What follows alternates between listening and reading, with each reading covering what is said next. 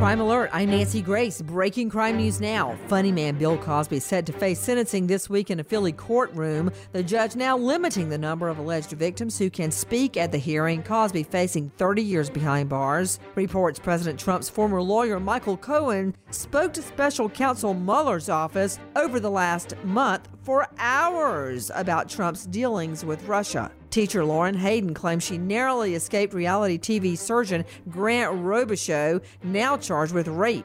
Hayden says she fled the reality star Robicheaux's apartment when he turned aggressive on a date. For the latest crime and justice news, go to crimeonline.com. This crime alert brought to you by SimpliSafe. Security systems do deter burglars. I recommend SimpliSafe.